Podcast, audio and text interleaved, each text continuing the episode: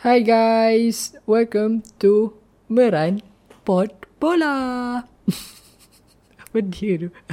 Okay guys, so this is my first football podcast. Ataupun ya yeah, aku dah lama sebenarnya nak buat podcast cerita sembang pasal bola ya tapi awal aku rasa macam malas nak buat sebab rasa macam bosan lah. Sebab everyday talk about football watching football. Tapi macam yeah maybe I should do that. At least yeah, someone would hear it. Maybe I can, aku boleh ajak siapa member-member aku sembang pasal bola ke apa kan. Yeah, okay. Merapat bola ni, mostly aku fokus more into uh, EPL lah. So, aku memang layan gila EPL.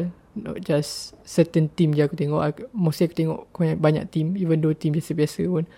Aku tengok juga. So, actually bagi aku, EPL is like the best league in the world right now. For me, bagi aku sekarang, like the best league in terms of competitiveness, tactical, um, apa intensity, qualities, quality juga dalam player dengan manager juga. So very very much very best, the best league right now lah for me in European also in the world. Episode yang first ni aku just nak um, sembang ataupun macam review lah sikit tentang game game besar baru-baru ni ataupun big game uh, weekend baru ni game week 9 iaitu Tottenham Man City. Yalah kan lah international break 2 minggu kan. So dia macam pisang gila tengok team-team international pun gameplay tak best kan. Best tapi game international punya gameplay ni slow sikit. Dapat pacing dia tak macam liga kan. So bila EPL punya ni uh, menarik sikit tengok. So first after 2 minggu tak ada bola EPL watching the Tottenham versus Manchester City is one of the not the best match but is um bagi aku is expected this match could be like this but it's also in terms of um, tactical and in terms of gameplay. It actually kind of interesting to dive into. So sebab ada certain thing yang Moriho tweak sikit dalam dia punya formation or system dia yang aku rasa macam oh this great. Sebab you know Moriho is very good in these tactical things. Tu yang buat dia menarik in preparation dalam big big game ni. So game ni adalah Tottenham versus Manchester City. Itu Moriho versus Guardiola Dulu kalau aku ingat dalam 3, 4 atau 5 tahun dulu Mourinho Guardiola ni macam Ronaldo versus Messi lah dalam dalam versi manager kan? Sebab one of two of these are one, one of the greatest manager in football kan? Maybe not right now. Right now dah ada orang lain ya yeah, tapi they still compete lah. They still have that daripada that cutting edge lagi. They still ada lagi. So yeah it's one of the game yang aku follow up yang aku tak sabar masa selama 2 minggu aku tunggu. Yeah, okay, let's go like preview sikit game dia. Okay, um, main dekat Spurs, White Hart Lane. Spurs sekarang dalam nombor 2 time tu. Nombor 2, like top 3. And Spurs sekarang momentum tengah baik, tengah sedap, tengah positif semua. Tapi City dekat inconsistent tapi masalah juga sebab City City pun pelik juga season ni. Bukan pelik lah. I mean like aku rasa dia understandable juga. Sebab dia ada yang tak dapat pre-season, dia tak ada fully pre-season sebab Champions League musim lepas dia pun sampai semi. Eh semi ke quarter? Semi ya. Yeah. and then dia dapat cuti lebih. So masa dia pun dah habis cuti tu baru dia pun nak start pre-season. Tentu orang dah start liga. So dia pun tak ada pre-season mostly. So dia pun nak dapat sharp nak dapat match fitness tu nak sharp tu susah sikit. So dia, tu dia macam lambat sikit. Sebab aku target yang City pun akan challenge for the title. Right now nampak macam tak sebab dia pun tak berapa fit sangat. Tapi aku akan nampak yang dia akan build up week by week lah okay uh, Spurs sekarang shout out to um, Daniel Levy lah, Tottenham punya director football. Dia back Mourinho, dia bagi player-player untuk Mourinho nak. Bukan macam MU dulu. Mourinho minta player ni, dia tak nak bagi, bagi player ni lah. Aduh, geramnya. so, first E Tottenham is like what Mourinho want lah. Maybe ada couple thing yang dia maybe nak tukar sikit. Tapi, ni like the best Mourinho punya team that you can get um, for the past 4 years, 3 years. So, after dia menang Chelsea in the Liga. Okay, let's start with the lineup. Tottenham start with 4-2-3-1 or 4-3-3 on paper dia macam tu. Um, keeper Loris. Okay, back 4. Dia pun main back 4. Okay, tak. Moriho tak main back 5 kali ni. If you guys sees that Moriho don't play back 5 dalam big game, you know that dia dia dia trust dia punya team, dia trust dia punya player, dia trust dia punya player punya quality. So that's a big improvement. That's a big positive thing about for Mourinho. Sebab dalam MU dulu aku ingat like every big game dia akan main mostly dia akan main 5 back. And aku tahu sebab apa dia sebab tu dia tak percaya dengan team-team dia tak percaya dengan quality player MU dan tu sebab tu dia main 5 back. So when you see this game that dia main 4 back, 4 back and very compact team. And this shows that dia ada great uh, understanding and great uh, kepercayaan dalam team dia. So back four dia ialah back kanan Aurea, back tengah partner uh, ada Wara dengan Daya and then back kiri dia Regulan. So midfield tu dia apa Sisoko and Hoibert. And then CAM dia apa or striker partner boleh cakap gak boleh cakap gak? Kalau lah uh, boleh juga kata yang Spurs main tiga midfield Ndobele. So Ndobele ni mostly dia more into the attacking term attacking face sebab dia fokus di situ memang power dia kat situ. Son Bergwijn kanan dan kiri dan Kane ke depan. Okay um, City pula pun macam biasa 4-3-3 um, on paper 4-3 lah. Uh, Walker back kanan Diaz back tengah partner dengan Laporte tengah and then Cancelo main kiri back kiri. And then midfield 3 dia apa? Rodri uh, midfield tengah base. And then De Bruyne and then Bernardo Silva. So front three dia apa? Ferran Torres main back uh, wing kiri. Mahrez main wing kanan dan Jesus main striker. Ya bagus. Akhirnya dia apa? Ada juga fit striker sebab City lack of goals because they don't lack of striker yang boleh boh gol sebab dia tak ada striker yang boleh boh gol dulu tidaknya masa Jesus dengan Aguero injured dia pun banyak letak Sterling ke main false nine ataupun main top end tapi very inconsistent sometimes Yeah. So dia dapat Jesus dapat fit kat tadi ni. So, okay, let's start with first half. Okay, Spurs goal awal, like minit ke-8 macam tu. Apa yang aku aku rasa macam menariknya game first goal tu, aku ingat Son dia start in left wing, but actually start with right wing. That's very something aku macam, hmm, that's very clever for Moriho. Because of why? Um, dia tahu kalau dia letak Son main kiri, main wing kiri, uh, Son dia akan face to face dengan Walker, right? So maybe dia akan susah sikit nak buat run in behind from defense and dia nak dribble sikit maybe dia susah sikit sebab Walker is very good defend, defender to be honest. Satu lagi recovery run dia memang fuh, sebab dia laju gila. So that's why aku rasa yang Moriho letak dia main kanan sebab Cancelo ni back kiri, back kanan sebenarnya, kaki kanan tapi dia main back kiri. Dia okay je tapi defending dia macam kurang sikit daripada Walker. So bagus juga Mourinho back kanan so dia take opportunity kelemahan Cancelo kan so and then the goal tu like from Mourinho punya thinking lah kan sebab dia start pada kanan then goal dulu daripada quick free kick like tengah-tengah padang and then Kane start short free kick ke Ndobele and then Son terus run in behind. Time tu Cancelo memang uh, lambat sikit. Dia lambat sikit mah biar kalau kau nampak Son lari behind. That's what makes Son very special. Dia boleh main top dia boleh main right wing dia boleh main left wing even dia boleh main CM sometimes but satu lagi sebab apa Mourinho suka dia.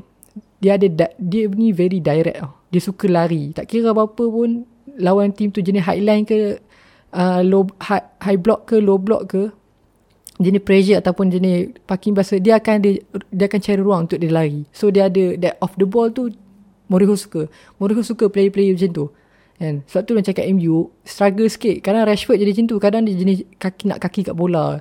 Masya pun macam tu. So dia tak ada player yang boleh nak lari tu. So dia, dia dapat player macam Son ni memang bread and butter for Moriho lah. And then pula player macam Kane yang boleh hold up bola. That is very good lah for the team for Spurs. So first goal tu like all coming for Moriho I think like sebab dia start pada lari pada kanan and then Dobele chip daripada tengah. Dan aku rasa uh, Ederson pun ada problem sikit lah. Aku rasa dia dia macam tak dia macam dia Ederson ni dia swiper keeper dia selalu ke depan dia selalu high sikit sebab team dia pun push up kan. Very high line. So dia pun kena push up. Tapi dia jadi tendency tau. Dia jadi kebiasaan habit untuk dia. So kadang goal first goal and second goal pun salah dia agak uh, dia ada salah agak sebab dia terlalu ke depan so aku rasa um, itu ada play part juga lah dalam goal tu tapi kalau dia step ke belakang sikit ataupun Edison tu dia tak terlalu ke depan sangat daripada tempat dia. Aku rasa dia maybe dia boleh save ataupun ada orang boleh cover sikit, defend boleh cover. Tapi itulah, it's a goal. So after the first goal tu, I would say that City responded very well. They very they very sharp in final third, in build up phase. Passing dia memang sharp. And then daripada couple of opportunity juga. Dari couple yang macam ni dia boleh goal. Tapi ada satu yang goal um, go offside daripada Laporte kan yang hand dekat Jesus tu so aku rasa tu first half to be honest City play very well I think they should get one goal at least they deserve to get one goal Tottenham pula in the first half, in the first 30 minutes macam tu, mereka encounter the very, very, it's like peak Moriho punya team. Serious. They're very, very direct. They're very, very fast encounter. Player punya understanding tu memang, uh, itu like proper Moriho punya team lah. Bila Han tengok Moriho punya team punya counter attack, itu one of the best team lah, you could say. It's very good. After the 30 minutes, in the first half, Spurs dia macam drop a little bit. When teams drop a little bit, dia jadi susah sikit. Maksud aku dia drop as a team, drop as a block. Kalau dia drop terlalu bawah sangat ataupun ya bawah sangat, dia bakal susah sikit. Dia bila dapat dapat bola, dia pun tak boleh nak keluar daripada pressing um, City tu.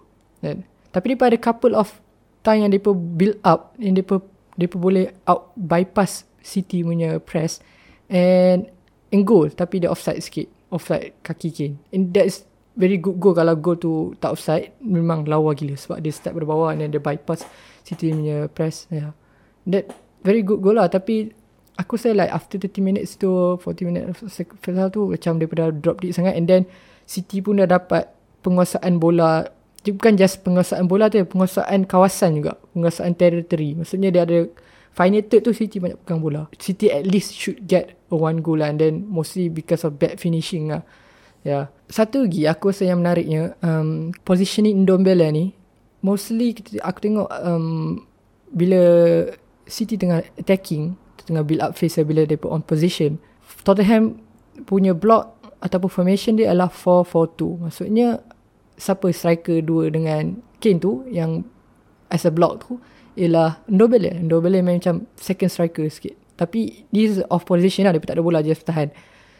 Kalau korang nak tahu one of the best thing to create a block ataupun create a defending shape adalah 4-4-2 punya formation lah. Sebab dia very very compact. Ada tiga layer. And kalau team tu dah faham, dia very good lah. So they have a very defensive side yang solid. So habis second half, masa first half tu, maybe bagi aku overall aku, aku boleh cakap yang Tottenham got lucky they not concede it but it is what it is so in the second half City start very strong they start like the first half. So they start where like they left it until the 60 minute Moriho bring in Lo Celso. When Moriho bring in Lo Celso dia tukar dengan Ndombele terus dapat gol. yeah, the super sub lah itu kan. It's very genius lah sebab uh, Lo Celso go tu daripada counter juga. And then dapat bola pada Kane, dia hantar belakang, dapat bola Kane, Kane duduk di antara line defend dengan line midfield tapi very high line. Then there's and then the goal lah when they in that kind of position is easy for them to score goal because City punya position tengah tengah buka tengah open gila kan. So, tak depa bawa lepas hilang bola. So depa very vulnerable daripada kena counter attack. So that, there's a goal. So af, after that Tottenham goal tu City punya momentum jadi down down down down. And then aku rasa agak one of the reason why uh, City punya momentum jatuh sikit adalah Guardiola lambat buat pertukaran sebab Mahrez sampah gila malam tu. Aku geram gila. Supaya dia tak lebih dia boleh ada couple lebih regular tapi dia lama sangat pegang bola. Dia need to very a bit direct with the ball. Tak tahu dia lah lambat 5 minit 70 tu baru dia dapat mas dia masuk uh, Foden dengan Sterling. Dia tukar dengan uh, Mahrez, dia tukar dengan Bernardo Silva. Aku rasa when Guardiola tukar ke minit 70, 70 lebih tu, aku rasa like there's no chance that City going to win it or even get a draw because it's too late.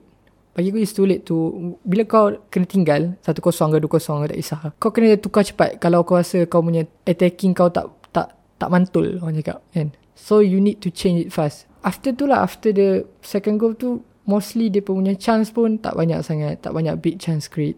And the chance pun sikit-sikit dengan and then aku rasa yang second half Tottenham control lah they control on the ball they control off the ball especially they very compact they very very good defending individual tak ada stupid silap individual mistake mostly dulu macam Aurier selalu tackle pun tak ada mostly semua very astute dengan role mereka credit to Moriho lah create that kind of mentality keep that kind of shapes yang boleh ni. Itulah Moriho punya mesti Moriho punya uh, orang panggil apa uh, kekuatan kan. Dia, dia Moriho ni he, he's very good in nullifying opponent threat. He's very good at it. Kau boleh tengok geng sebelum tu macam tu. Sebab tu orang panggil dia parking bus lah. Actually tak ada lah dia pakai emas tapi dia pandai untuk nullify certain player macam salah ke mana kau dulu macam tu kan. He very good at it. And itu memang dia punya speciality. Sebab dia tahu very good at it. And that's why you can't give Moriho team a lead because very rare Moriho punya team kena comeback ataupun kalau dia leading 2-0 mustahil lah kalau kau tengok team Moriho ni bolos dua bagi jadi dua sama tak susah. Moriho is very very clever you know. That's why one of the best because dia buat benda ni dah lama. Test mostly aku punya second half lah so second half after the second goal tu dah jadi feel hamba sikit tak adalah hamba maksudnya not chance created sangat because it's very very control with the game So yeah, aku tahu yang they, once they dapat second half tu aku tahu yang they will win it. Dia akan menang. So um conclusion is credit to Moriho lah. Tahu kelemahan-kelemahan and then exploit it. They all know that semua orang dia tahu yang dia ni ada kelemahan-kelemahan tapi one of the thing is macam mana dia nak exploit tu. So Moriho get it. Guardiola not. So yeah. The problem with City thing say City City punya team ni kalau kau orang perasan uh, when dia depa punya dalam possession dia bila pegang bola kalau kau pasal right back dengan left back dia tak duduk ujung tau. Dia duduk dalam sikit. Dia orang panggil apa? False foot back dia jadi macam midfield. Sebab apa? Midfield apa midfield 3 apa ataupun one of the mid two of the midfield 3 depa ah, mostly De Bruyne ataupun Bernardo depa akan naik push up tinggi lah so bila depa naik depa kena ada cover orang belakang so yang cover tu ialah full back depa Walker dengan Cancelo so depa masuk dalam as a midfield actually that that is very intuitive way lah Guardiola buat But there's one thing yang aku rasa benda ni lah macam kill the game lah. Bagi aku lah. Mostly mostly game lain tu okay je. Tapi macam game-game macam ni je susah. Sebab apa? Bila kau main right back dengan left back, dia beza tau cara kau defense. Maksudnya bila kau main right back left back, kau duduk ujung padang. Maksudnya kau duduk dengan line. So space kau kecil bila kau defense. So bila kau defend, bila kau jadi force foot back, bila kau pegang bola, once kau team kau hilang bola, kau jadi macam midfield lah tengah tu. And then kau rasa lain tau bila kau bertahan dalam uh, kawasan yang luas. Big space. Sebab you not used to it. Sebab kau dah biasa bertahan dengan tight space. Itu main back kanan atau back kiri kan. That's why they always senang saat kena big. Especially one on one. That's why aku rasa yang beza team City dengan Liverpool ni. City team ni, individual on the ball, they one of the best technical thing passing touching decision making semua power gila and on par with Liverpool on par with them juga ah tak kata Liverpool tak power tapi power juga tapi off the ball tu bila dia hilang bola transition bila daripada hilang bola daripada dia pegang bola untuk daripada dia besar attacking to defending that transition tu they, they let that cutting edge they let that aggressiveness because player depa is too weak in one on one duel too weak in 50-50 uh, if too weak in second ball and it's easy to beat them you can fancy everything to beat them to be honest. Kalau kau dapat control dia punya threat. But they very easy thing to sebenarnya dia pun antara team yang senang untuk um, counter attack sebab yeah when kau pegang bola kau attack high line there's always space there and you have to first kau kena pandai bypass midfield depa uh, pressing depa and then you'll be good sebab space is there. I think is very deservedly win lah for Tottenham. They deserve to win it. Moriho deserve the credit also. The player also deserve credit for uh, execute the game plan. And yeah, and City pun it's one of the bad days lah mereka. Tak adalah cakap mereka teruk gila. They have chance juga kan. Tak ada chance. Ada chance. Tapi one of the reason is individual punya problem, dia punya mistake and then maybe Guardiola juga sebab dia lambat sikit masuk. Shoot masuk Aguero ke apa. Tapi Aguero boy, boy, boy lepas injured. So aku faham tak nak masuk terus. Dia lambat sikit lah lambat sikit maybe macam kill the game kalau dia masuk minit 60 ke Foden dengan uh, Sterling kan maybe dia dia pada chance untuk maybe not winning it but try to have a momentum to it try to build the pressure for the Tottenham defense but yeah they very calm to be honest defense so yeah props to Moriho for this video and uh, so thank you for guys for listening it and see you guys for the next episode. Bye bye